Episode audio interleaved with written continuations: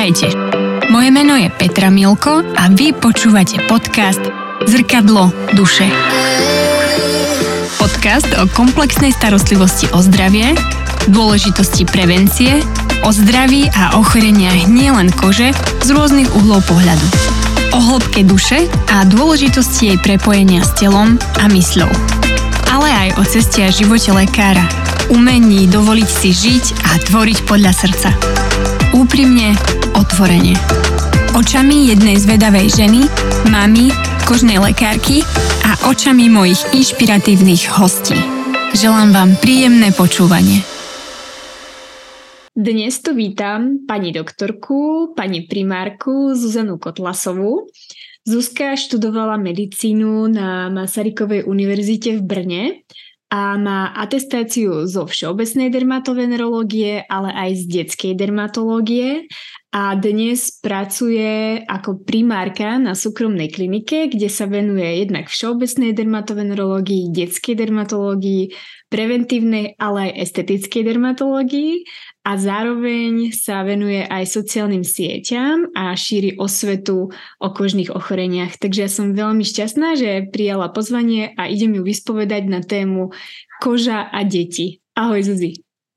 Ahoj Peti, moc zdravím a děkuji obrovsky za pozvání, moc si toho vážím. Je to uh, pro mě velká výzva a samozřejmě čest být součástí něčeho takhle hezkého, jako je tvůj projekt, takže si s tebou moc ráda popovídám a snad to někomu něco přinese. Určite, teším sa.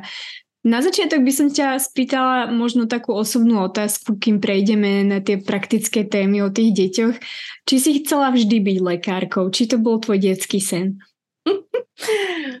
Nebyl. Nebyl. Ne. Já vždycky říkám, že jsem, eh, říkám tomu, že jsem mudla, takzvaný mudla u nás v rodině. U nás v rodině nebyl žádný lékař.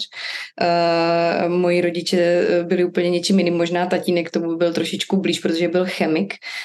ale maminka je učitelka eh, výtvarné výchovy a češtiny, takže v tomhle jsem vzor vůbec neměla.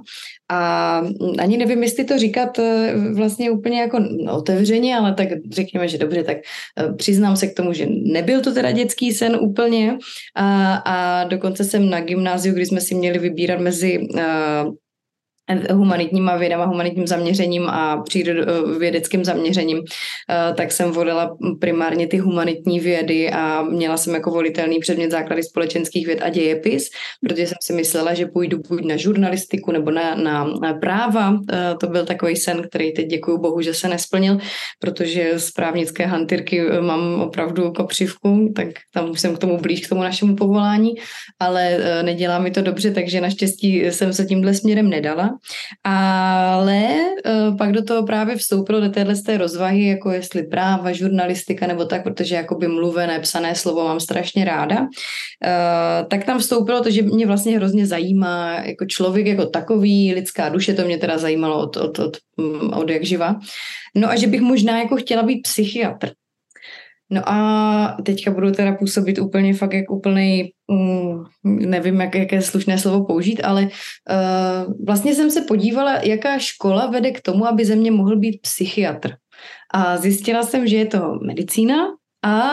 to byl můj důvod, proč jsem chtěla jít na medicínu. Takže jsem to celé přehodnotila a na medicínu jsem se hlásila eh, s cílem být psychiatr, protože eh, zvažovala jsem i psychologii, ale hrozně se mi jako líbilo to hlubší propojení i na té fyzické bázi a na eh, případné medikaci a skloubení s psychoterapií, což tam vždycky jako ruku v ruce s tím jde, že je to takový, jako by samozřejmě víme, víme, že ty obě dvě vědy jsou jako dost rozdílné, ale řekněme, že se můžou doplňovat, nebo určitě se, by se měly doplňovat. No a já chtěla jít prostě tou cestou ty psychoterapie terapie, ale pak jsem cirka v prvním ročníku uh, si musela na medicinu jsem tedy byla přijatá, byla jsem přijatá do Brna a, a, a pak jsem si během prvního ročníku prostě nastolila zrcadlo. A zjistila jsem, že to asi, že, že, že, že si myslím, že bych nedokázala v tomto oboru um,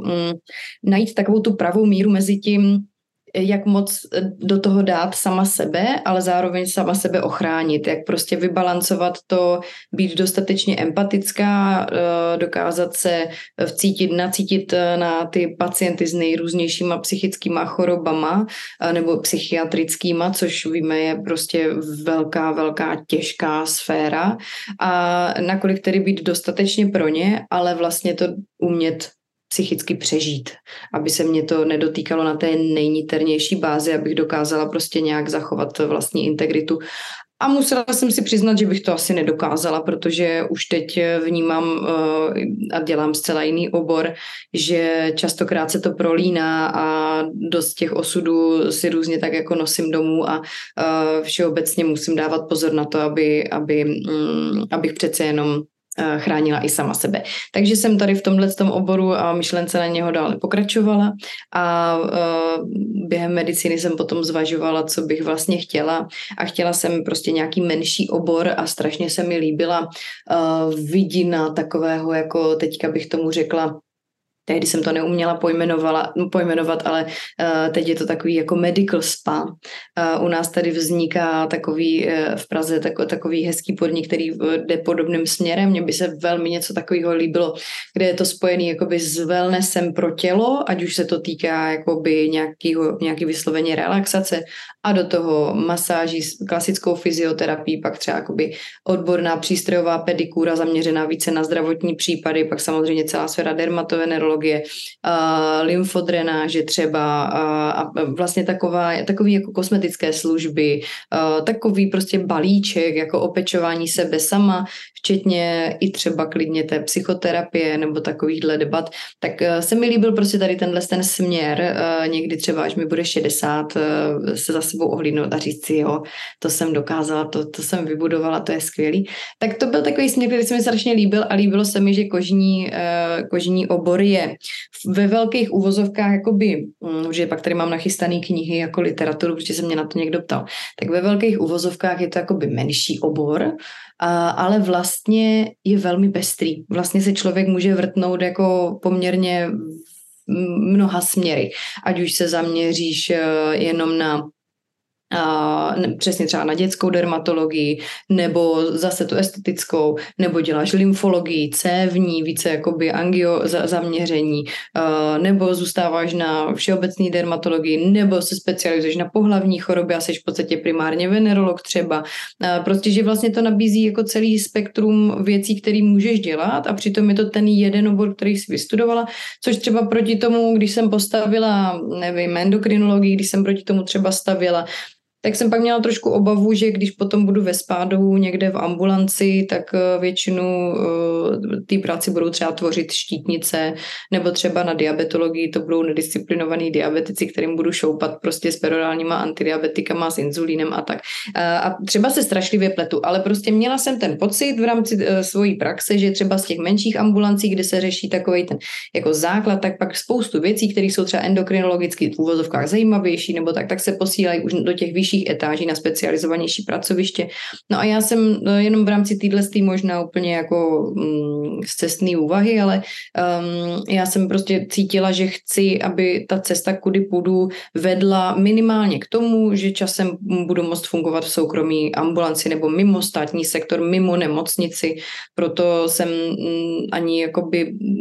nezvažovala třeba zůstat na interně, kde jsem začínala po škole, uh, což bylo moje dobrovolné rozhodnutí, bylo to krásné rozhodnutí rozhodnutí. Já jsem za tu praxi strašlivě ráda, protože uh, to byla praxe v Uhersko-Hradišské nemocnici, kde byl neselektovaný příjem pacientů, takže nám na interně jako uh,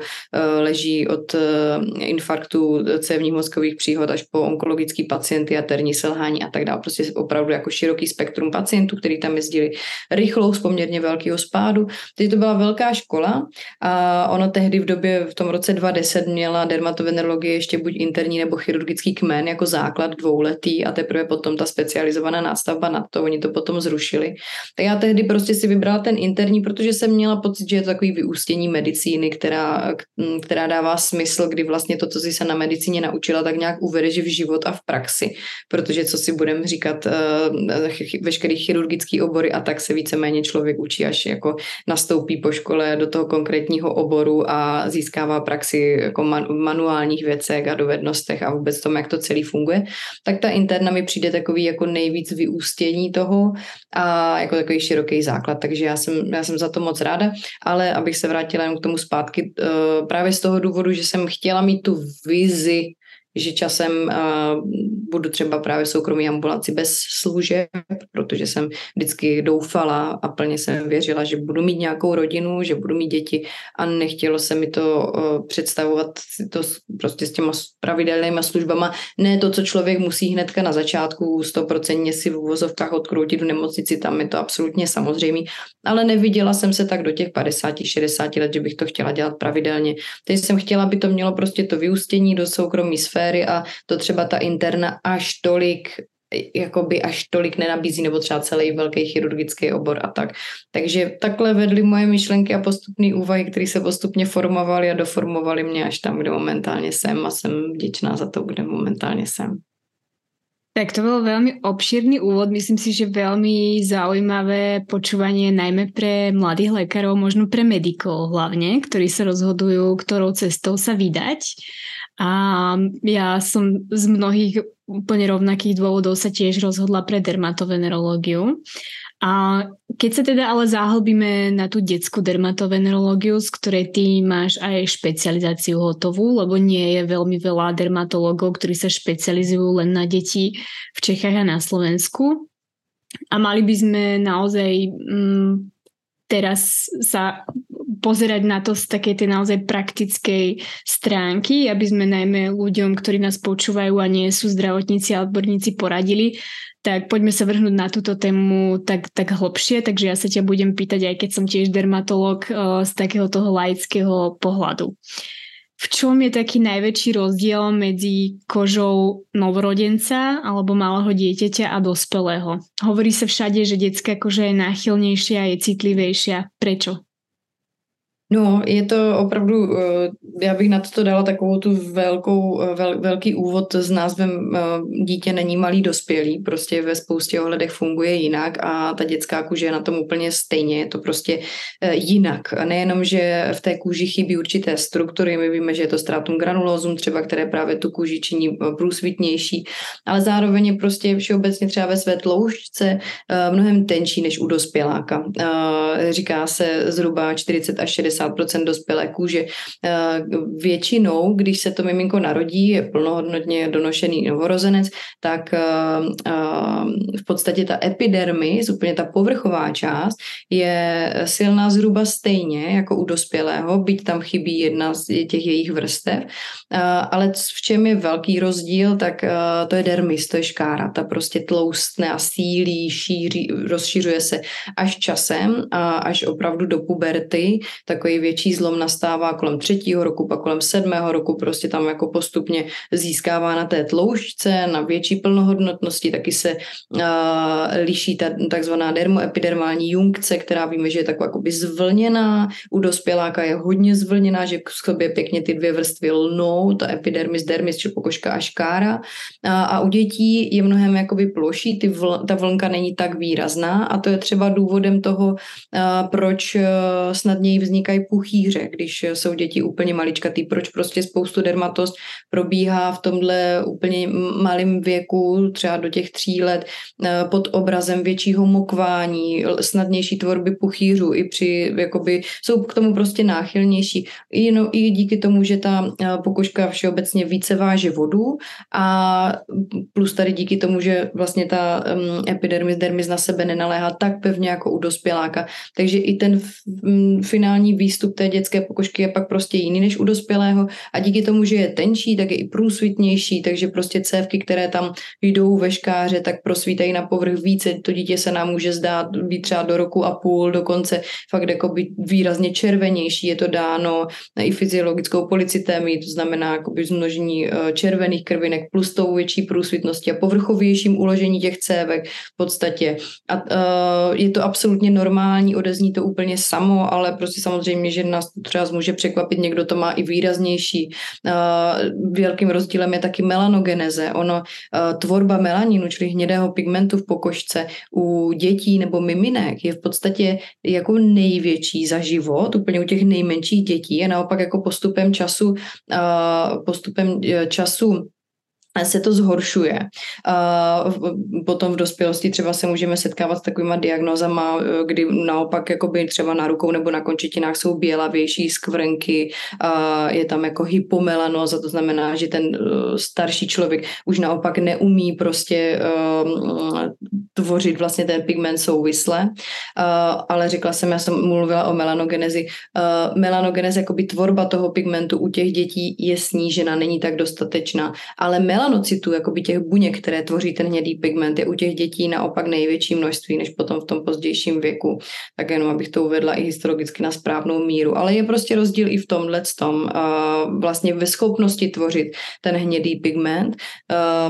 Přestože těch melanocitů je hodně, tak ta schopnost tvorby hnědého pigmentu je u dětí menší a je pomalejší. A to je taky důvod toho, proč jsou prostě děti mnohem náchylnější na, na spálení od sluníčka, proč prostě je potřeba je chránit proti UV záření, protože prostě to UV záření proniká tím pádem, jak je ta kůže tenčí i hlouběji a navíc si prostě nedokážou tak rychle pružně vytvořit eh, to, tu, tu vlastní ochranu, protože melanin, hnědý pigment vlastně není nic jiného než naše obraná reakce proti UV záření. Je to jakýsi... slniečku se dostaneme uh, asi neskôr, uh, aj ohľadne fotoprotekcie a tak, ale keby sme to mali vzať úplne, že od takého, že novorodeniatka, tak uh, akú starostlivosť by si doporučila mamičke, ktorá má prvé dieťatko a absolútne netuší, ako sa má starať o svoje nové bábetko. Tak aké hmm. sú také, že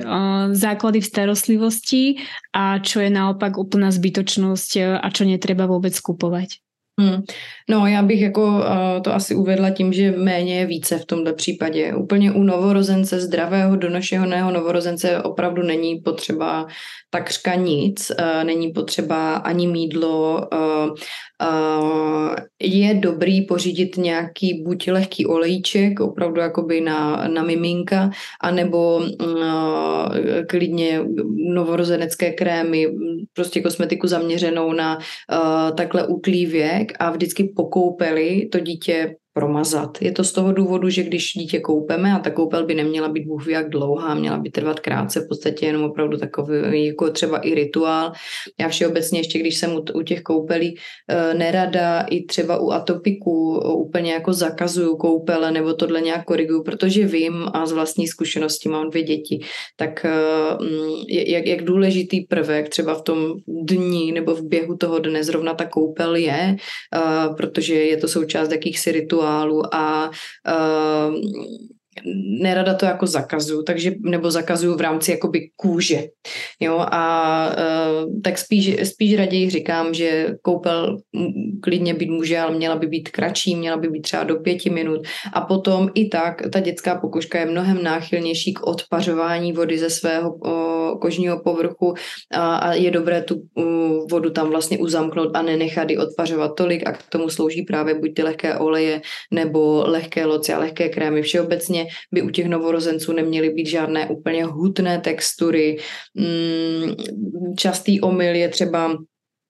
pocit ty děti se že jo, fyziologicky loupou, do, dochází k fyziologické desklamaci, protože když se no, novorozenec narodí, tak eh, když je donošený, tak má na sobě ještě takový ten mázek, takový to vernex caseosa, který bývá hlavně teda u donošeného novorozence už jenom v záhybech, u nedonošenců může být ještě celotělově. A v podstatě se od cirka po 24. hodině života uh, až do dne a půl začíná loupat a ta desklamace je absolutně fyziologická, může trvat až tři týdny a naším cílem cílem by nemělo být jako vlastně reagovat na to tak, že on se loupe, je suchý, takže ho promažu jako by něčím strašně hutným. Taková opravdu základní poučka je malé děti až třeba do tří let věku opravdu jako nemazat ničím hutným, mastným. Oni v rámci termoregulace by na to opravdu zareagovali, jako kdyby byli v takzvané okluzi, jako kdyby prostě měli na sobě pláštěnku, neprodyšný plášť, takže tak jak třeba u dospěláka, když vidíme, že se nám loupé kůže, tak tam chceme dát vazelínu nebo sádlo, tak u těch dětí prostě u takhle malých dětí to není dobrý nápad, zvlášť není dobrý nápad je tím mazat třeba celkově, celotělově. Dřív se třeba po i na novorozeneckých odděleních používala uh, ungventum lenient, ona krásně uh, voní po růžičkách, tak jakoby, ale, ale vlastně je hodně hutná, takže to zas až tak úplně vhodný není, protože ono vlastně ten novorozenec nebo miminko má taky úplně odlišnou funkci potních žláz. Ty potní žlázy začínají fungovat až opravdu později. Mazové žlázy má, má jinak reagující, kdy většinou ještě jsou pod vlivem mateřských, přenesených mateřských hormonů. Z toho důvodu vzniká v tom novorozeneckém věku třeba novorozenecké akné eh, nebo další dermatozy, nebo třeba eh, i seboroická dermatitida ve vlasech a tak dále, protože prostě tam ještě doznívá nějaký vliv těch mateřských hormonů. A potom se ty mazové žlázy mají tendenci spíše sklidnit, protože už pod tím hormonálním vlivem nejsou. A potní žlázy taky postupně na, m, začínají eh, plnit funkci té termoregulace, protože to, když se to miminko narodí, tak rozhodně nemá, nemá takovou tu korekci teploty, přestože se potím víc, potím míň. No a když bychom tomu nepomohli nějakým hutným externem, že bychom namazali celou tu kůži něčím hutným, tak bychom prostě tomu úplně neprospěli. Takže Už si, no, Pardon, ty si teraz spomenula tú seboroickú dermatitidu u detí. Myslím, že to je celkom častý problém, s ktorým sa rodičia potýkajú. A aké produkty by si odporučila použiť alebo čo by si odporučila rodičom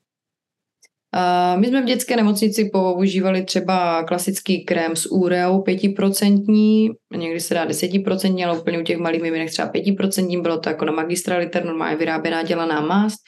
Já vůbec nejsem proti dát jakýkoliv jako tamhle baby skvám nebo, nebo cokoliv do vlásku, nebo třeba Dikre dělá Kelu LDS, takovou emulzi, která se nanáší na 20 minut před koupáním a taky má velmi hezký efekt. V podstatě všechny firmy, ať už Bioderma, Uriáž a takhle, tak to dělají nějaké jako emulze, které tam nanesete a vlastně to uvolní a, a, ty šupinky ale dá se, to, dá se to vyzkoušet i třeba jenom klasickým olejčkem, že vlastně před koupelí se udělá taková velmi jemná masáž na ty šupinky, protože ta šupina je mastná a právě v, v mastnějších základech se má tendenci i uvolňovat a rozpouštět. To znamená namazat, udělat takovou jako jemnou masáž a potom třeba pořídit do koupele no, skvělé kartáče dělá Frida Baby, taky jsem mi na Instagramu několikrát zmiňovala. To jsou takové kartáčky, jeden je na už, vla, už děti, které mají vlasy a jeden je na děti, který nemají vlasy nebo mají takový to úplně o chmíříčko eh, v tom kojeneckém věku, řekněme. No a těma kartáčema se to pak krásně vyčesává a často není potřeba dělat krok někam, někam dál. Tam je potřeba jenom pak dávat pozor třeba na to, když uh, někdy u té mléčné krusty se začne zanicovat to, to, ten podklad, začne být třeba výrazněji červený, uh, to dítě to může svědit tak eh, tam je třeba někdy dobrý vyhledat už odborníka s nějakým krokem dál, ale velmi často a v drtivé většině to dokážou rodiče zvládnout, zvládnout sami tady těma pomocnýma krokama s odstraňováním. Nenechat to dojít úplně do, do té fáze jakoby té souvislé krusty, kdy pak právě ten, a, ta, ta dermatitída se tam pak může uh, rozvíjet. My už sme spomenuli, teraz ty si spomenula nejaké konkrétne značky kozmetiky. A dnes uh, máme také dve skupiny rodičov, by som povedala, nielen rodičov, ale celkovo ľudí, a ktorí delia takto kozmetiku na tzv. non-toxic a toxic. Ty si sa tomu venovala aj o, u seba na Instagrame, tak m, ja by som chcela, aby si to možno trochu uh, rozvinula, ako vnímaš vôbec rozdelenie toto kozmetiky a čo to v podstate pre ľudí znamená, keď mm. niekto je teraz zmetený, že akú kozmetiku by mal pre svoje dieťa vybrať alebo aj pre seba a nerozumie tomu, tak ty ako dermatovenerolog, čo by si mu k tomu povedala? To je strašně široká otázka, že? Tak zkus tak jako prakticky, stručně. To je opravdu téma, no. Já, ano, já jsem se tomu snažila věnovat na Instagramu. Já všeobecně opravdu nechci působit jako uh, člověk, který slepě razí uh, jakoukoliv uh, jako no, výdobytek dnešní doby, prostě nehledí, já nevím, na složení a, a tak, ale jako samozřejmě, že se díváme na složení a samozřejmě, že záleží na tom, co obzvlášť na dětskou kůži dáváme. Tam je potřeba opravdu se mm, soustředit na ty účinné látky, které v tom jsou. Je, mm, jako co, co, co tam je v rámci toho, co, co mi říká něco o tom krému. Ale uh, studovat jakoby obsah toho krému na partikule, kdy se snažíme přes různé aplikace rozkodovat jednotlivé složení, které nám, eh, kdy nám ta aplikace vyplivne nějakou uh, míru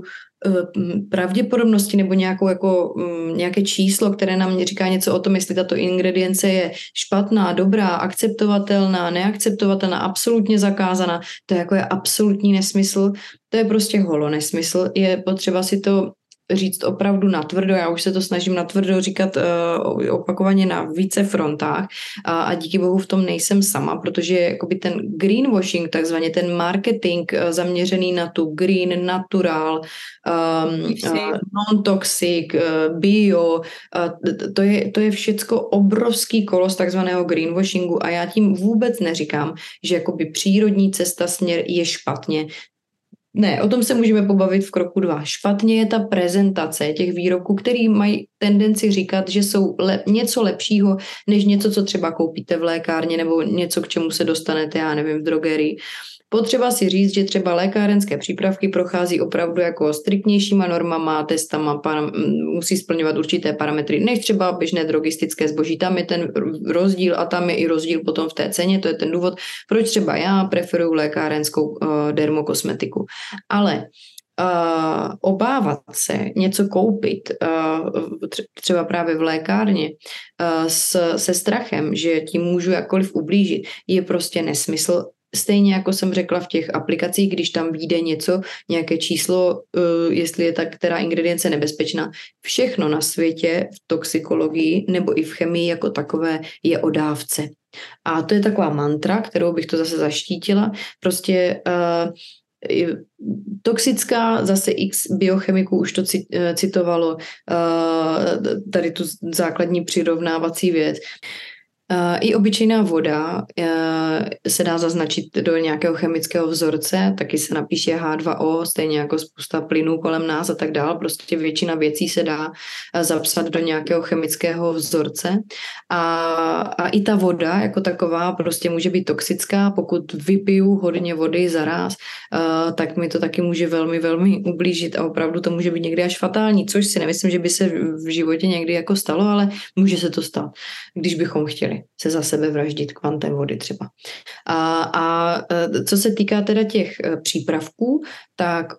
všecko je o dávce. To znamená, mám-li tam ingredienci, která v, nějakém, v nějaké aplikaci vychází, že je nebezpečná, pak je třeba vždycky myslet na to, že opět jde o to, v jaké je dávce. A všechny přípravky, které prošly schválením v Evropské unii a které můžeme koupit na našem trhu, ke kterým se můžeme dostat, které jsou oficiálně prodávané, mm, v sobě obsahují Uh, ingredience vždycky v takové míře, které jsou pro nás absolutně bezpečné a to bezpečné natolik, že jsou jako v úplně bezpečných mezích, jenom to tak jakoby uh, zkusím přirovnat, protože občas mi chodí dotazy, že sice třeba to v, tom, v tom kterém krému může být bezpečné koncentraci, ale co když mám doma tři takové krémy a už si jich dám jakoby víc, tak jestli už tam se blížím k té toxické dávce. Mm.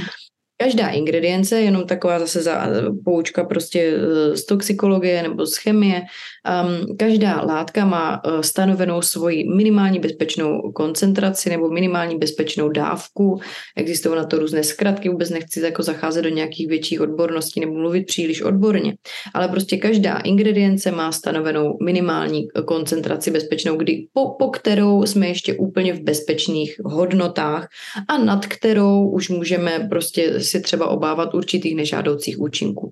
A v kosmetických produktech je zhruba setina, to znamená jedna kustu, to znamená setina, jakoby stovkový díleček téhle z té bezpečné koncentrace. To znamená, že ani při absolutně excesivním mazáním toho či onoho se v podstatě ani jako nepřiblížíte k té ještě stále bezpečné hladině, ještě stále bezpečné koncentraci, stále bezpečné dávce. A zaměstnávat mozek uh, vyhodnocováním, jestli to, co jsem si koupila v lékárně nebo v drogerii, uh, už mě může poškodit zdraví nebo mého dítěte, je opravdu absolutně zbytečné. Kdybychom žili v jiné krajině, v jiných parametrech, v jiných normách, Můžeme o tom spekulovat, co kde, v jakém krému, jak je, ale Evropská unie je v tomhle tam jako extrémně bezpečný a přísný stát a opravdu tady jako nepřijde na trh něco, co by nemělo za sebou, ať už klinické testování nebo vůbec ověřování bezpečnosti toho přípravku jako takového. Takže jenom bych chtěla říct, že můj názor ve smyslu toxic a non-toxic je velmi vyhraněný z toho důvodu, že je to jako lživý marketing. Ta, ta, ta nálepka, že non-toxic nebo ta natural, eco a green a tak clean beauty je prostě lživý tendenční a manipulační marketing, ale vůbec tím neříkám, teď se vůbec nebavíme o tom, a jestli uh, preferovat spíše přírodní přípravky nebo spíše konvenční přípravky, kde v podstatě synteticky vyrábíme určité, určité složky. Jo, to jenom prostě jsem to, to tak na tvoji otázku toho toxik a non-toxik, protože tady ta odpověď na to přírodní versus syntetická je zase druhá bublina, o které bychom se mohli nějakým způsobem bavit. Keď sa vrátime o, do tvojej praxe, do ambulancie, možno ešte keď si pracovala na detskej kožnej klinike, alebo aj teraz, keď ti chodia detskí pacienti, tak aké diagnózy najčastejšie u detí výdaš? Hmm. Tak samozřejmě, tak jak jsem zmiňovala endokrinologii a štítnou žlázu, tak u eh, dermatovenerologie je to prostě atopický exém u dětí. Je to opravdu velmi častá, velmi častá diagnoza, ale samozřejmě záleží, jak staré ty děti jsou. V dětské nemocnici v Brně to bylo specifické tím, že je to vlastně jediná nemocnice nebo dětská, dětské kožní oddělení, kde, kde jsou lůžka, protože ani v Motole lůžka nejsou, je tam jenom ambulantní část, takže vlastně se tam sjížděly poměrně zásadní těžké případy a, a i těch exematiků, které ale byly třeba v takový ty celotělový e, erytrodermy, to znamená opravdu postižení celého kožního povrchu splývající do jednoho velkého uh, zárodnutí erytemu, celo, celotělové desklamace, nebo třeba byly, uh, byly spojení s ichtyózou, takže to byly třeba kombinované stavy. A pak je tam bylo samozřejmě celé, eh, celé sídlo těch genodermatos, takže právě eh, se tam združovali ichtyotici, epidermolytici a různé jiné genodermatozy. Měli jsme tam pravidelně ke screeningům neurofibromatiky, tuberozní sklerózy, který tam jezdili vždycky rok co rok k takovému tomu celotělovému přešetření, eh, jak jsou na tom orgánově. A pak samozřejmě dětské psoriatiky, čili děti s lupenkou, které třeba úplně úplně v běžných ambulancích eh, eh, za stolik naštěstí nevídáme,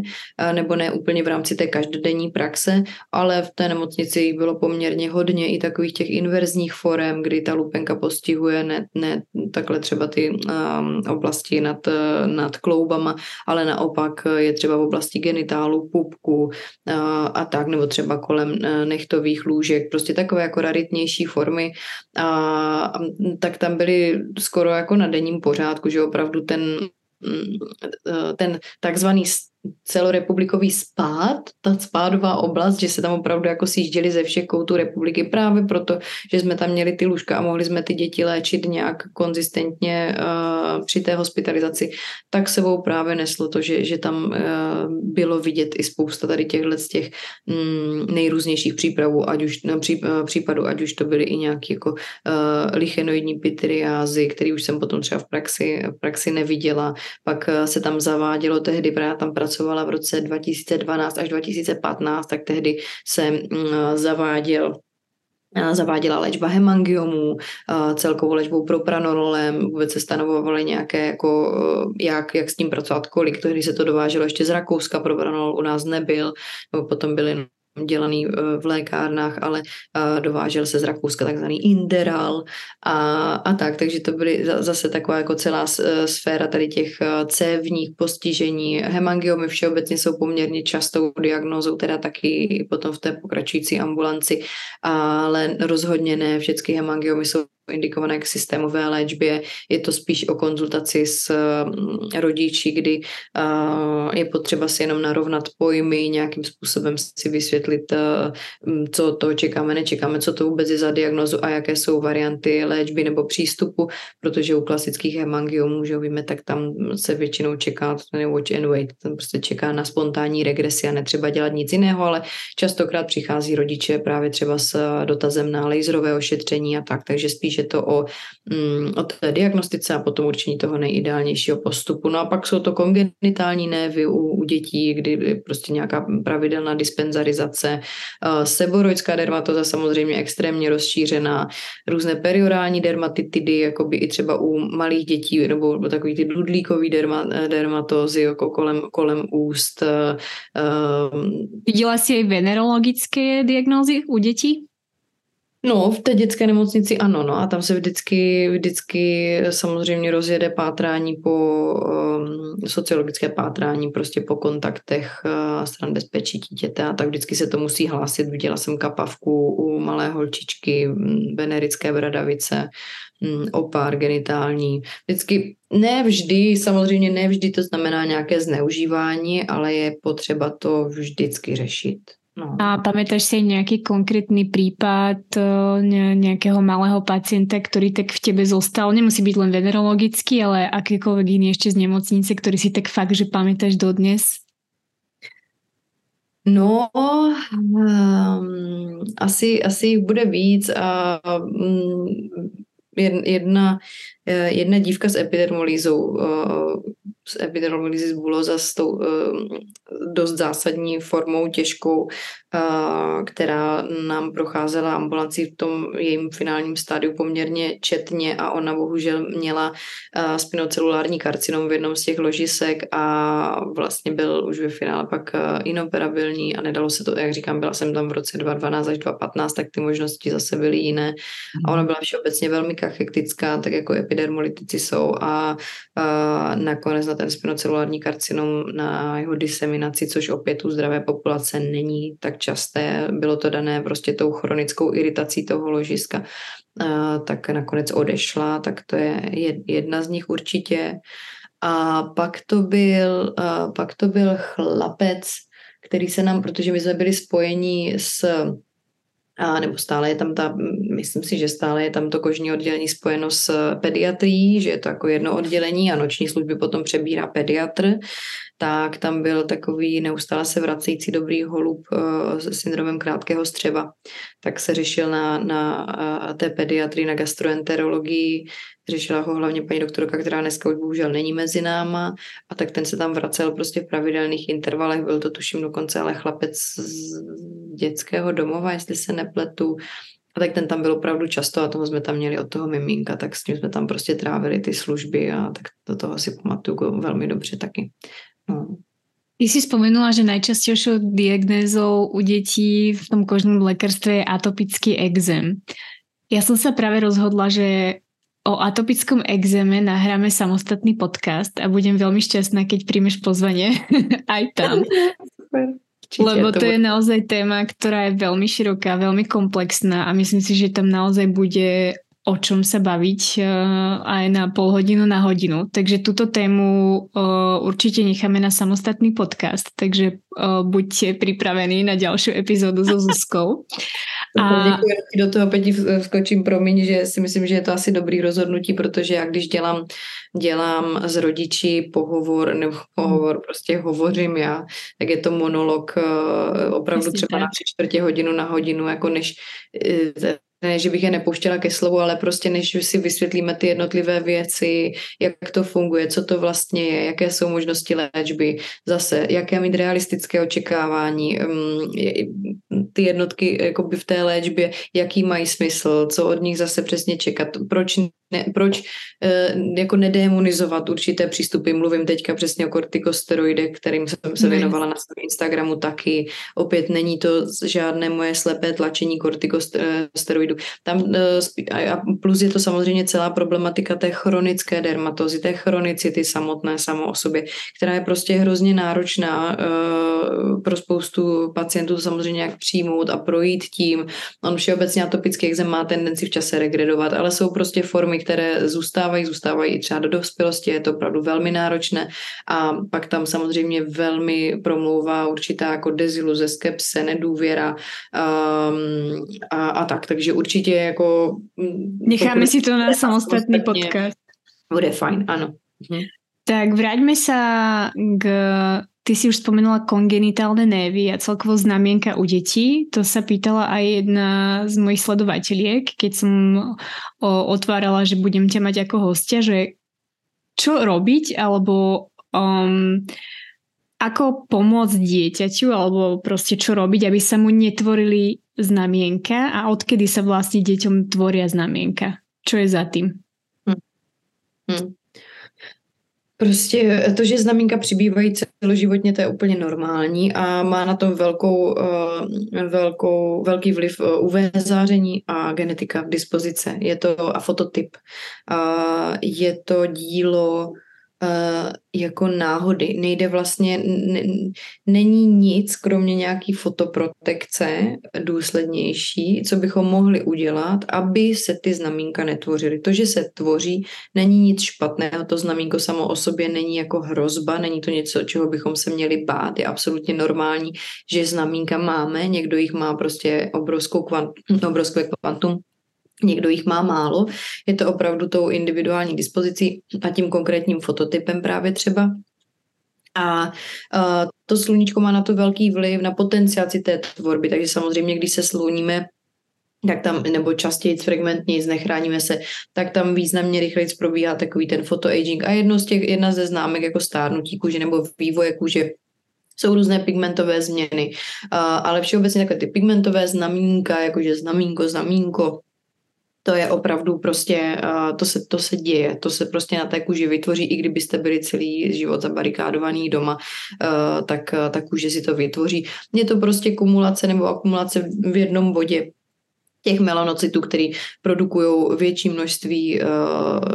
toho pigmentu, ať už ve smyslu jenom na úrovni epidermis nebo na úrovni i té škary. Podle toho to znamínko je buď ploché, nebo je lehce vystouplé, nebo je hodně vystouplé, taky se potom různě v čase chová. A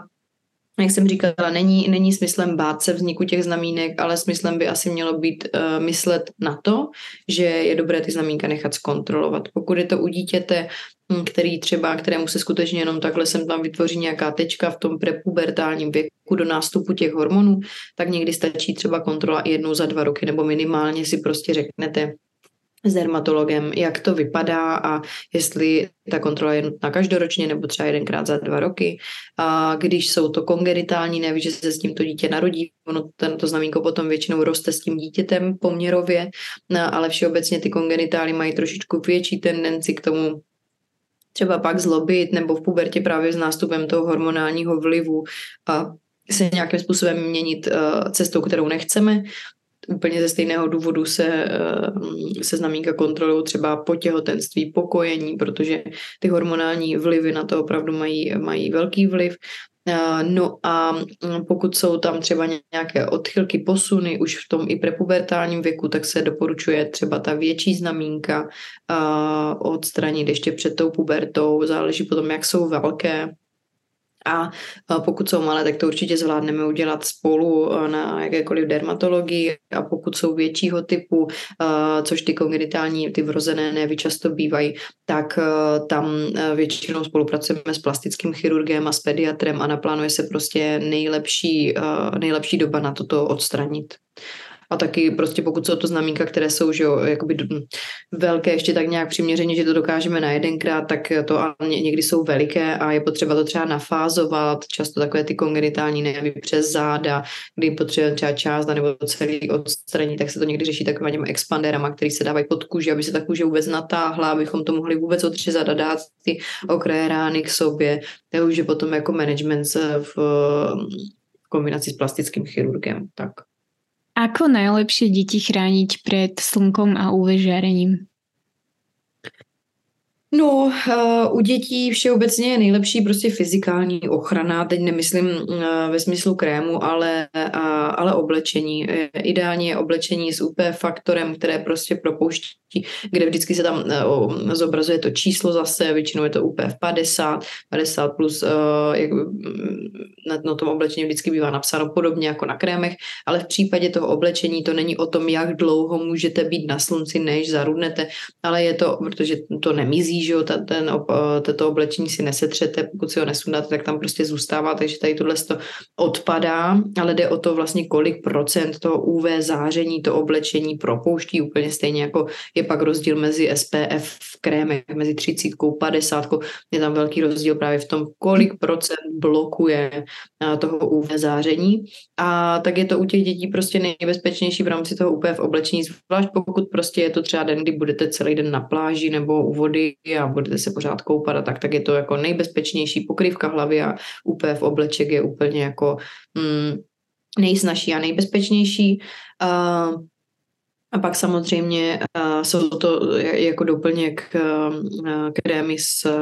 s SPF faktorem, ať už jsou to minerální nebo, uh, nebo chemické filtry opět eh, velká sféra různých mýtů, obav a spekulací. Před každým létem se to vždycky hrozně jako akceleruje tohle téma pochopitelně, ale jako třeba fotoprotekce na obličej by měla být součástí každodenní celoroční rutiny, a protože je to mm, kůže, kterou vystavujeme prostě neustále a mm, když už ne kvůli eh, obavy ze vzniku nádorů, když se teda ne úplně excesivně sluníme, tak jako prevence stárnutí je to skvělá, skvělá věc, kterou oceníte, pokud to začnete dělat brzy, tak potom třeba v 50 si na mě vzpomenete, že jste začali brzo a že vypadáte prostě líp než. Ale to je to, jak vždycky říkal můj tatínek, že nežijeme paralelní životy, abychom dokázali zhodnotit tu cestu s nebo bez toho, tak nebo tak. Hm, tak věřte, že prostě UV záření má opravdu obrovský vliv na ten photoaging, to na stárnutí kůže, kdy vznikají eh, takový ty sun damage, prostě změny na kůži, ehm, které jsou dané právě to UV expozicí. No a eh, velká sféra toho, proč to dělat, proč se chránit, je, je právě vznik těch nádorů, kdy nádory nevznikají ze dne na den. A není to o tom, že se dneska spálíte, zítra nebo za měsíc máte nádor, většinou to tak není, může být, ale nebývá je to o té kumulaci toho poškození UV záření, kdy v těch buňkách prostě vznikají uh, uh, určité mutace právě díky um, působení UV záření. A náš systém um, antionkogeny a tak dále, naše tělo to do jisté míry umí opravovat, umí ty chyby napravovat, umí ty špatné poškozené buňky odloučit tím, že se sloupnete a tak, ale pak po určitém čase už to třeba tolik neumí a problémy na světě a to většinou přichází právě v pozdějším věku i když to taky zdaleka není pravidlem incidence nádoru, ať už melanomových nebo melanomových, jako mm, roste i v tom nižším věku, že, což víme. Takže mm, je to rozhodně jako důvod toho, proč, eh,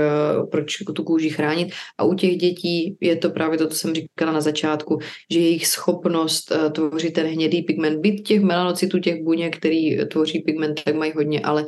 ta melanogeneze, ta tvorba toho hnědého pigmentu je tam prostě velmi pomalá a, a, a, nedokážou se tímhle způsobem chránit nedostatečně. A ono mm, jako UVA záření vám čas jako neudělá úplně znatelný eritem, ono to není na té kůži úplně vidět, proniká hlouběji a vy tam nemáte úplně tu zpětnou vazbu o tom, jestli už je to na vás moc, nebo je to tak jako akorát. UVB záření vás prostě může spálit, udělá klasické, mm, prostě klasický eritem, ale uh, konkrétně to UV a úplně na první pohled nemusí být znatelné a, a, a ten problém tam určitě způsobit může. Takže. A aké krémy by si zvolila u naozaj tých úplne najmenších e, detičiek, u, u babetiek, u kojencov, u batoliat? Na čo sa zamerať? Môžeme použiť e, akýkoľvek SPF krém? Já bych uh, úplně u těch maličkých skutečně preferovala ty minerální filtry, byť se s nima trošičku hůř nakládá, jsou hůře roztiratelné a zanechávají bílý film, protože z podstaty věci jsou to vlastně většinou mikropartikule, můžou být v nanopodobě, ale opět u těch úplně maličkých bych doporučovala tu mikro, um, mikroúpravu, ne protože by se nějak prokázalo, že prostě ty nanopartikule někam, já nevím, Bůh jak penetrujou, pronikají a někde se kumulují, to ne, ale na druhou stranu studie pořád nějak probíhají a z podstaty věci, jak jsem říkala, ty malinkaté děti mají tu kůži opravdu významně tenčí, ta absorpce probíhá prostě uh, um, jinak a více, takže se všeobecně dbá mnohem víc, co se na tu kůži dává. Takže bych zůstala v těch absolutně jasně bezpečných vodách s mm, mikropartikulí a tady těchhle z těch eh, minerálních filtrů, což je oxid titaničitý nebo oxid zinečnatý. Dneska opět zase velmi spekulovaný oxid titaničitý, který má nad sebou momentálně velký otazník, takovou auru zase, jestli vlastně je bezpečný, není bezpečný, je genotoxický a to se netýká jenom přísad teda v kosmetice, kde se používá právě jako, bělidlo, ale on je i jako v lécích, v potravinách, tak tam je to větší problém, když už to jako, nebo problém, tam je to za mě teda větší otazník, jestli eh, je to tak nebo tak. Um, nutno říct, že medicína je vždycky, nebo naše znalosti jsou vždycky na úrovni té doby, měli bychom se prostě snažit být vždycky takzvaně up to date, vědět to, co je momentálně nejaktuálnější v tom kterém výzkumu, ale to, že se medicína učí přes chyby, nebo to, že se posouváme někam dál a víme to, co jsme před 50 lety nevěděli, to prostě je opět jako přirozený vývoj, který je daný novýma metodama, eh, které máme v rámci jako klinického zkoušení a tak dál, takže není to něco, že by se medicína, nevím jak pletla, je to jako exaktní věda, ale ty možnosti, ať už diagnostiky různých onemocnění i léčby těch onemocnění se posouvají pořád dál a dál a musíme si taky uvědomit, že dřív se mm, na spoustu banálních onemocnění umíralo, tam prostě nebyl ten krok B, buď se umíralo, nevědělo se proč, nebylo to vlastně vůbec třeba zjištěno, co to bylo za diagnozu, na to ten člověk umřel, paušálně se třeba myslelo, že to bylo, já nevím, na infarkt a a tak dál. A nebylo to úplně jako rozkodováno. Dneska ty možnosti diagnostiky jsou obrovské a tak častokrát prostě přijdeme na ty diagnózy mnohem dřív, dřív, což je dobře, máme možnost teda na to vůbec nějak zareagovat, ale pořád to samozřejmě není bezlimitní, pořád nemáme ten krok B na tu odpověď na spoustu diagnóz, pořád eh, ve spoustě odvětví mm, je ta naše znalost nedostatečná a to je samozřejmě zase velký, nebo znalost, mm, možnost prostě ovlivnit lidského zdraví není úplně stoprocentní ve všech, ve všech odvětvích, ve všech diagnozách a to je prostě prostor pro různé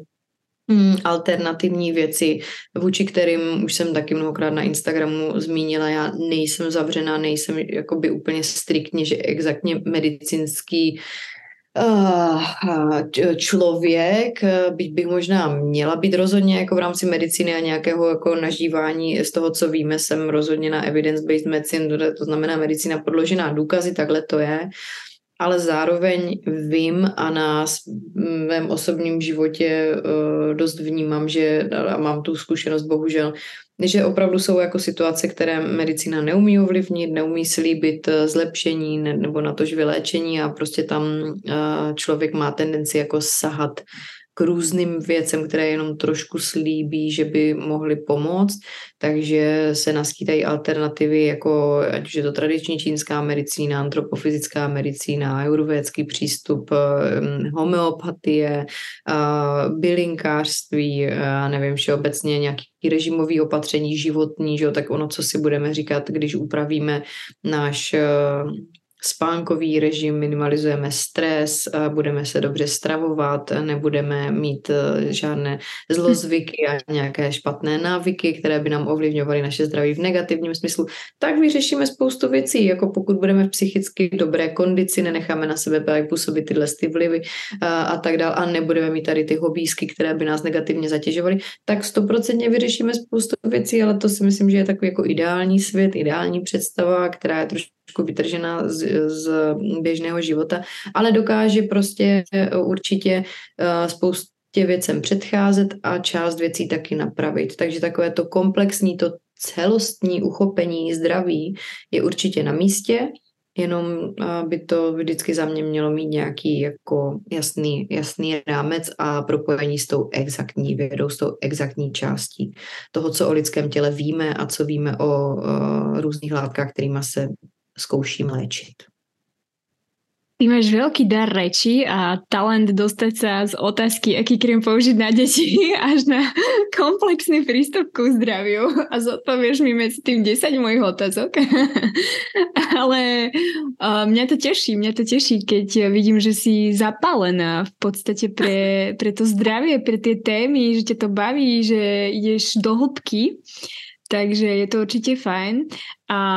ešte sa chcem vrátiť k, naozaj k nejakým takým úplne, že praktickým radám pre rodičov do života a mm. ohľadne infekčných kožných ochorení momentálne. Teraz aspoň v mojom okolí má veľmi veľa detí neštovice, kiahne, tak padla taká otázka tiež od nejakého sledujúceho, čím tie kiahne, čím tie neštovice ošetrovať. Môžeš konkrétny produkt eh, povedať? Mm. Mm. Dřív se používal, eh, používali pudry, to už je dneska v podstatě tabu, eh, na ty, eh, protože všeobecně tak řekněme si, co neštovice jsou, je to prostě virové onemocnění způsobené virem varicella zoster virus, ten prvou výsevnou, ta infekce probíhá pod obrazem mnohočetného výsevu takových těch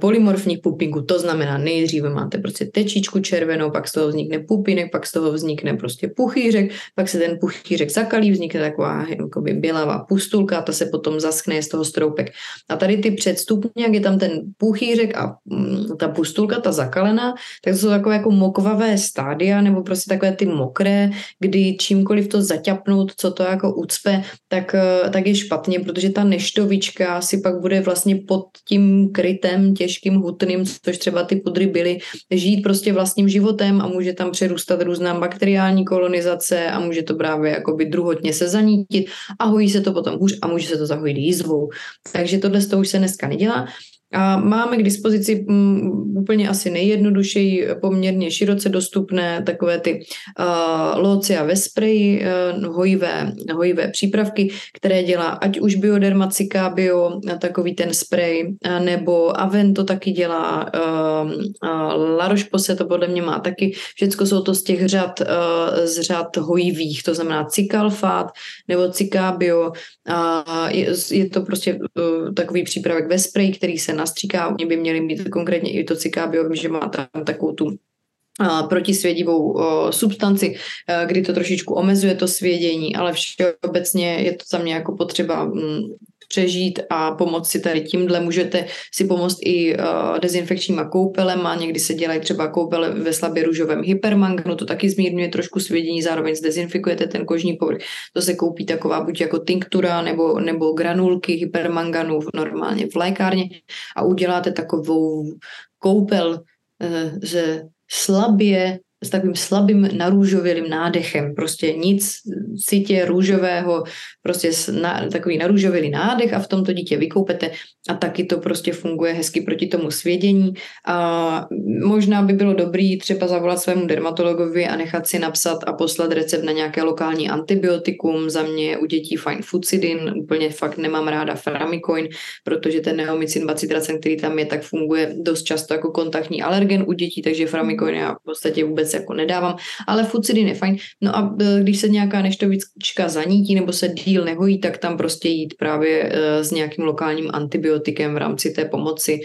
Dá se třeba i obkladovat dubovou kůrou, řapíkem, černým čajem, prostě ulevovat tady tomu mokrému stádiu s tím, že uh, uděláte i tady tyhle nějaké třeba vysíchavé obklady nebo jarišův rostok se taky dá, ale to bych asi, už je taková vyšší dívčí, prostě bych šla asi normálně cestou uh, toho um, těch stříkacích locí, tady z těchto hojivých uh, řád uh, lékárenské dermokosmetiky. A,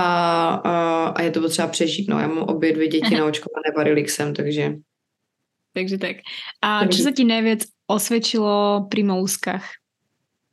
Moluska. Tak uh, moluska je taky taková sféra. Mm, já vždycky, protože uh, moluska všeobecně a v ambulantní sféře se škrábou, že jo? takže uh, to dítě se většinou namaže do um, lokálního zneslicího krému, tam se nalepí pod folii, vlastně nalepí se na potravinová folie, chvilku s tím čekají, cirka třeba 30 minut, pak se to sundá, no a vlastně my to zeškrábneme buď kyretkou nebo ostrou lžičkou. Uh, je to způsob většinou uh, bohužel jako traumatizující to dítě, protože ono to není úplně, že by to bolelo, je to povrchová věc, Zase je to virová partikule, vlastně ty kuličky, které jsou v každém tom pupinku, to je to nejinfekčnější, co v tom vlastně je, to, to je plné těch virových partikulí. Takže je potřeba to dělat sterilně a, a vždycky to po sobě hodně jako dezinfikovat. Ale t- není to úplně, že by to bolelo, je to povrchový, ale prostě když to dítě malý jako držíte, držíte vůbec na tom lůžku, že si tam vůbec jako musí lehnout a vy na něho jdete nějakým nástrojem, tak i přes veškeré pohádky, jak jedna paní doktorka jaký věnovala v dětské nemocnici hrozně hezkému přístupu. Věnovala se psychodermatologii, takže prostě uh, dokázala těm dětem různě ukazovat obrázky, povídat pohádku, ale jak, jak jsem říkala, prostě z, z mojí praxe uh, to dítě většinou bude spolupracující, už je dostatečně um, compliantní na to, že prostě rozumí, že to bude trvat chvilku, uh, že všecko, co si říkáme, že budeme dělat, tak, tak jako děláme, na všecko upozorňuji,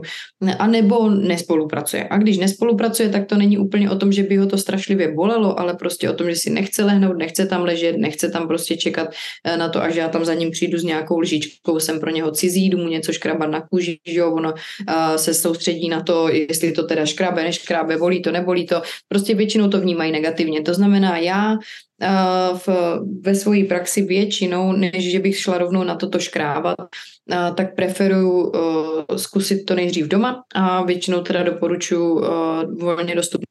přípravek, jmenuje se to Molusk, je to hydroxid traselný a um, vlastně se aplikuje jedenkrát denně na každé to moluskum s tím, že uh, to trvá většinou 3 až 5 dnů zhruba, než tam vznikne takové okolní začervené nebo začervenání v tom bodě a to je známka jakési zánětlivé reakce, které jsme chtěli dosáhnout a v ten moment přestáváme aplikovat a to moluskum se během týdnů odhojí a, a vyloupne. Samozřejmě tam do toho vstupuje taková ta dlouhá inkubační doba těch molusek, to znamená, že uh, ona může být třeba až 8 měsíců, i že vy se jakoby na, nakazíte, ale až za takhle dlouhou dobu prostě vznikne třeba první projev, jo, a během toho jste se mohli jako reinfikovat buď sami ze sebe nebo ještě od někoho, takže to pak trošku vypadá, že se furt jakoby tvoří nové a nové vlny, tak je to opět potřeba vydržet. Takže buď za mě ten, ten molusk lokálně, anebo jsou pak na to takové ty uh, doporučení, jako třeba natřít celou tu oblast plošně vydezinfikovat, ideálně třeba betadínou v roztoku, protože to je neštípavá, nealkoholová dezinfekce, plochu, prostě celou tu plochu natřít. Uh, tímhle pak mít jehličku sterilní a do každého toho moluska ideálně takhle jako ze strany, ne úplně takhle, ale prostě takhle třeba skrz na skrz to propíchnout, znova na to nalít tu betadinu v roztoku a pak ještě třeba každý z těch molusk zaťupnout zinkovou pastou nebo mastí, která i bude mít tendenci vysušit. A tohle opakovat, um, jak je potřeba a většinou to má tendenci k ústupu a, obejdeme se bez toho, aniž bychom to museli jako v ambulanci přímo škrabat, což když samozřejmě není zbytí, uděláme to, to je jasný, jenom je potřeba se připravit na to, že mm, to dítě možná jako nebude spolupracovat, jak říkám znova, ne protože by to byla bůh jak strašlivá bolest, ale prostě mm, protože ten výkon je nepříjemný. Často to mývají děti v oblasti genitálu, uh, tak to je prostě jasný že tam vás úplně nenechají, jako je tam něco škrát a budou v klidu toho ležet, že jo. No, takže to a pak doporučuji často, ať už u nějakých torpidních bradavic nebo, nebo tady těchhle z těch třeba recidivujících uh, i třeba oparů anebo právě u těch molusek, tak uh, doporučuji stimulovat imunitu zevnitř. Takže mm, beta-glukan ve vyšších dávkách, ne v těch konvenčních běžných, opravdu jako zvýšit to dávkování a udělat si třeba 3-4 měsíční kůru nebo uh, u starších dětí třeba echinaceu, zinek doplnit uh, nebo potom existuje takový můj oblíbený přípravek, jmenuje se to AMP Care a je to buď v syrupu nebo v tabletách, ono ono to obsahuje takovou AM3 molekulu, která stimuluje vysloveně tu specifickou část, tu buněčnou část imunity a používá se právě tady u těch recidivujících virových infekcí i třeba u dětí, které mají recidivující um, virózy horních cest dýchacích, má to jako velmi hezký efekt, ale zase je potřeba vydržet, opravdu mít aspoň ty 3-4 měsíce prostě tu pravidelnou kůru a podpořit to takhle zevnitř, protože moluska i bradavice jsou často boj vlastně imunitní reakce versus ten virus, protože konkrétně i třeba jako bradavice, HPV viry jsou všude kolem nás, většina z nás se s tím setkali, ale prostě někdo vygeneruje ten klinický projev a někdo ho prostě nevygeneruje, přestože se s tím setká, tak to prostě ta eh, lokální imunita zneškodní. Ty si povedala, že máš dve deti. Deti za svoj život majú milión 500 rôznych vyrážok, eh, infekčných, parainfekčných, eh, exemikov a tak ďalej. Zmenilo sa nejak vnímanie tvoje práce, celkovo tvoje profesie po tom, čo sa ti narodili deti? Mm. Alebo aj prístup k pacientom? Uh, přístup k pacientům nevím, tam si myslím, že jsem tak nějak uh, asi konzistentní v tom přístupu. Si myslím, že se snažím být, eh, ať už jsem, když jsem neměla děti, neměla jsem s nimi tu zkušenost, tak zase jsem měla, od, stále mám o 14 let mladšího bráchu, takže jsem si ho zažila od toho nejútlejšího věku, takže uh, tam ta nějaká zkušenost jako s dítětem byla. Tak to si myslím, že mám tak nějak asi pořád stejně. Ale co se týká spíš jako já bych asi řekla, že to spojení matka-lékař úplně není ve smyslu, že by mě mateřství ovlivnilo eh, do toho lékařství, jako že bych se chovala já jako lékař jinak, ale co mě teda hodně zásadně ovlivňuje, to je jako lékařství versus mateřství a moje pojímání nemoci jako takové. To jako mě, musím říct, eh, opravdu nepomáhá v mém životě, respektive a zase eh, spoustakrát děkuju Bohu za to, že, že doktorem jsem a že přece jenom nějaký kontakt a průnik do zdravotnictví mám a že těm věcem nějak rozumím a že nejsem jakoby odevzdaná, což vnímám, nebo nemusím být odevzdaná ostatním lidem, kteří ve zdravotnictví jsou, což vnímám jako velký eh, třeba handicap, anebo i třeba opravdu velkou svízel a nesnáz lidí, kteří se ocitnou v určitých beznadějných situacích a jsou opravdu jenom odevzdaní uh, nějakému člověku ve zdravotnictví, který tomu jakoby rozumí, ale oni vlastně, pokud si třeba nejsou úplně stoprocentně jistí, že mu věří, tak se opravdu jako ocitají v hrozně složité, složité situaci. Uh, právě určitě nedůvěry třeba nebo nepochopení a tak dále. Takže v tomhle jsem hrozně ráda, že jako doktorem jsem a pomáhá mi to, ale Většinou mi to právě ten život spíš komplikuje, protože přestože se snažím nebýt psychotická, tak eh, většinou prostě se mi rozjíždí v hlavě nejrůznější diferenciální diagnózy eh, na absolutně všechno, co u svých dětí jako vidím. Snažím se to na ně nepřenášet, snažím se um, jako si zachovat klidnou tvář, protože, jak říkala taky moje kamarádka, kolegyně ještě z Brna, prostě lékař má vnést do situace klid, což uh, si myslím, že se mi daří třeba v té klinické praxi, ale řekla bych, že doma um, to má občas takový um, opačný nádech a že ten klid tam vnáší spíš manžel, protože se, jak říkám, snažím se nebýt hysterická, ale a prostě se mi tam rozvíjí hrozný jako mm, myšky prostě v té hlavě, no. A přestože se to snažím jako blokovat, tak uh, většinou je to hrozně rychlý a většinou pak spíš jdu způsobem, že si vylučuju to, co mě právě ta hlava jako mm, tam předhodila, tak si to jako vylučuju, no. Takže to obnáší to i spousta jako uh, úsměvných situací, kdy jsem takhle uh, ještě před Vánoci uh, rozpitvala uh, uh, uh, jak to říct, to říct slušně, a uh, rozpitvala trus uh, svého dítěte, který uh, prostě uh, hodil do nočníku takovou, uh, takovou prostě uh, jako normálně úplně klasický, uh, klasické uh, hovínko, ale prostě to hovínko obsahovalo spoustu, uh, spoustu malých, bílých, podélných, uh, z mého pohledu jako mrtvých červíků a uh, já jsem to opravdu rozpitvávala jako velmi, takže jsem se na to dívala velmi podrobně, toho vinko tím bylo opravdu celé prostoupené, uh, dívala jsem se na tu konkrétní věc, takhle na, na prstu, uh, mělo to, bylo to prostě bílé, podlouhlé, mělo to na sobě takové napříč jako vroubky, vypadalo to v podstatě jako moučný červ, Akorát jsem si nedokázala vysvětlit, jak se moučný červ dostal do mého dítěte, takže to jsem, to, tak jsem to pak rozposílala na všechny kouty světa, všem pediatrům a svým mým kamarádům z infekčního lékařství, eh, kamarádovi vysloveně jako z infekčního lékařství, z pediatrické kliniky, takže vysloveně jako dětskému infekčnímu lékaři.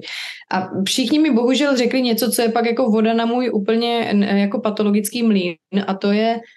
že mi řekli, že to ještě v životě neviděli a že vůbec neví, co to jako může být. Tak uh, to mě vždycky trošku jako znejistí, tohle nechci, jako byla bych radši takový ten, a to je to hrozný, ale vlastně doktorům se často dějou takovýhle věci, jako že jsou takový jako nějaký jako raritnější prostě případy, no, a přestože jsem si myslela, že tohle na sebe přivolávat nikdy nebudu, tak se to prostě nějak občas jako děje. Uh, no a tak jsem to rozposílala, no a pak jsem to samozřejmě nedokázala vydržet, takže jsem si vytelefonovala na parazitologii tady na Bulovce, jestli by mi mohli, když to tam dopravím, na, do, seženu si žádanku, jestli by mi mohli přednostně prostě vyšetřit uh, tady hovínko mého dítěte, že jsem tam objevila tohle, tohle, dovezli jsme tam ten vzorek a byla to rýže. Ano. Tak to je fakt ale... nečekané rozuzlení. To ale jako nestrávená fakt... rýže? Ano, ale já jsem se přímo mého dítěte ptala, jestli jedlo syrovou, pozor, je to dítě, které už jako ví, které jako umí odpovídat, které už jako ani není důvod, aby mi to zatajovalo, jo, takže nebo něco prostě ne, rozhodně ne, prostě ne, nejedlo jsem prostě syrovou rýži, protože když sníte jako uvařenou rýži, tak se jako rozhodně vždy natráví, no, musela by to být prostě syrová rýže. Takže já jsem si to jako nedokázala logicky vysvětlit, jak by se tohle to mohlo stát, když prostě to, že víme, tak ne, ne, ne, ne, ne, jako nepožilo teda syrovou rýži, ale prostě byla to rýže. Ale ta rýže na sobě opravdu měla i ty vroubky, které imitovaly prostě, já jsem si pak, já jsem skončila u toho, že jsem si myslela, že je to článek psí ta semnice. Protože jsem postupně vylučovala všechno. Uh, lidská semnice by to nebyla škrkavka, vypadá jinak. Roupy samozřejmě jsem si nejdřív myslela, že jsou to roupy, pak roupy to nebyly, že Uh, takže jsem došla prostě k tomu, že to bude určitě článek psí ta semnice, protože máme dva majaře, že jo, takže jsem si říkala tak. A teď nás to doběhlo prostě, děti mají tady psí ta semnici. No a tak naštěstí díky bohu rýže. Ale říkám znova, myslím si, že tady zrovna u tohohle si jako myslím, že bych zareagovala asi stejně jako i kdybych nebyla doktor. Možná je naopak eh, teda mm, eh, jako s, s, s otazníkem a s vykřičníkem, mm, že jsem to jako doktor nedokázala vyhodnotit správně, ale budíš mi obhajovou, že všichni lékaři, kterým jsem to poslala, uh, žádný podobný námět typu rýže neměli, jo. Takže, mm, no, tak to, tak, taková třeba situace se mi odehrávala, no. Ja som chcela povedať, že, že si myslím, že keď je matka lekárka a má deti, že je celkom prirodzené, že v hlave idú rôzne diferenciálne diagnózy, ale toto, to, toto, toto bol hrot. No, to, hlavne teda nečakaný záver, ale tak s, hlavné je, že to všetko dobre dopadlo a že to nebolo no, no. nič, žiadny parazit ani, ani nič, čo by ho mohlo negatívne ovplyvniť. No. Prezred nám ešte nakoniec eh, podcastu, ako sa ty snažíš starať o svoje zdravie a o seba, aby si bola plná energie a zdravá. Hmm, to je krásná otázka. Tak já bych mm, to možná jenom uvedla mm, tím, že jsem, já mám děti pět let a dva a čtvrt roku a svého syna jsem odstavovala od kojení ve dvou letech a týdnu. Do té doby se poměrně hojně uh, budil a stejně tak moje dcera začala tak nějak normálně jí spát až ve třech letech. To znamená, že já za posledních pět let opravdu jako spíš nespím, než spím, spíš nemám plnohodnotný spánek, než mám a to opravdu jako v obrovském procentu, ne, že by to bylo tak jako občas tak jako každá matka, ale e, jako musím říct, že opravdu naše děti v tomhle tom jako byly specifický a náročnější, a protože ani u jednoho jsem neznala nějaký jako kontinuálnější noční spánek e, od určitého věku, říkám potom dcerka, že od těch tří let dál, tak třeba to, ale na to já už jsem navázala zase tím synem, takže tam jsem si moc nezajuchala, takže se spánkem to úplně nejde. No a na čem teda spíš já, eh, to možná ti neodpovím, jak se o sebe starám, protože se o sebe skoro vůbec právě nestarám, protože na to vůbec není tak nějak jako momentálně prostor, protože je toho tak nějak jako hrozně moc, hrozně bych potřebovala nějakou jako psychohygienu hlavně, o kterou jsem se snažila, když bylo naší Jozince mm, si rok,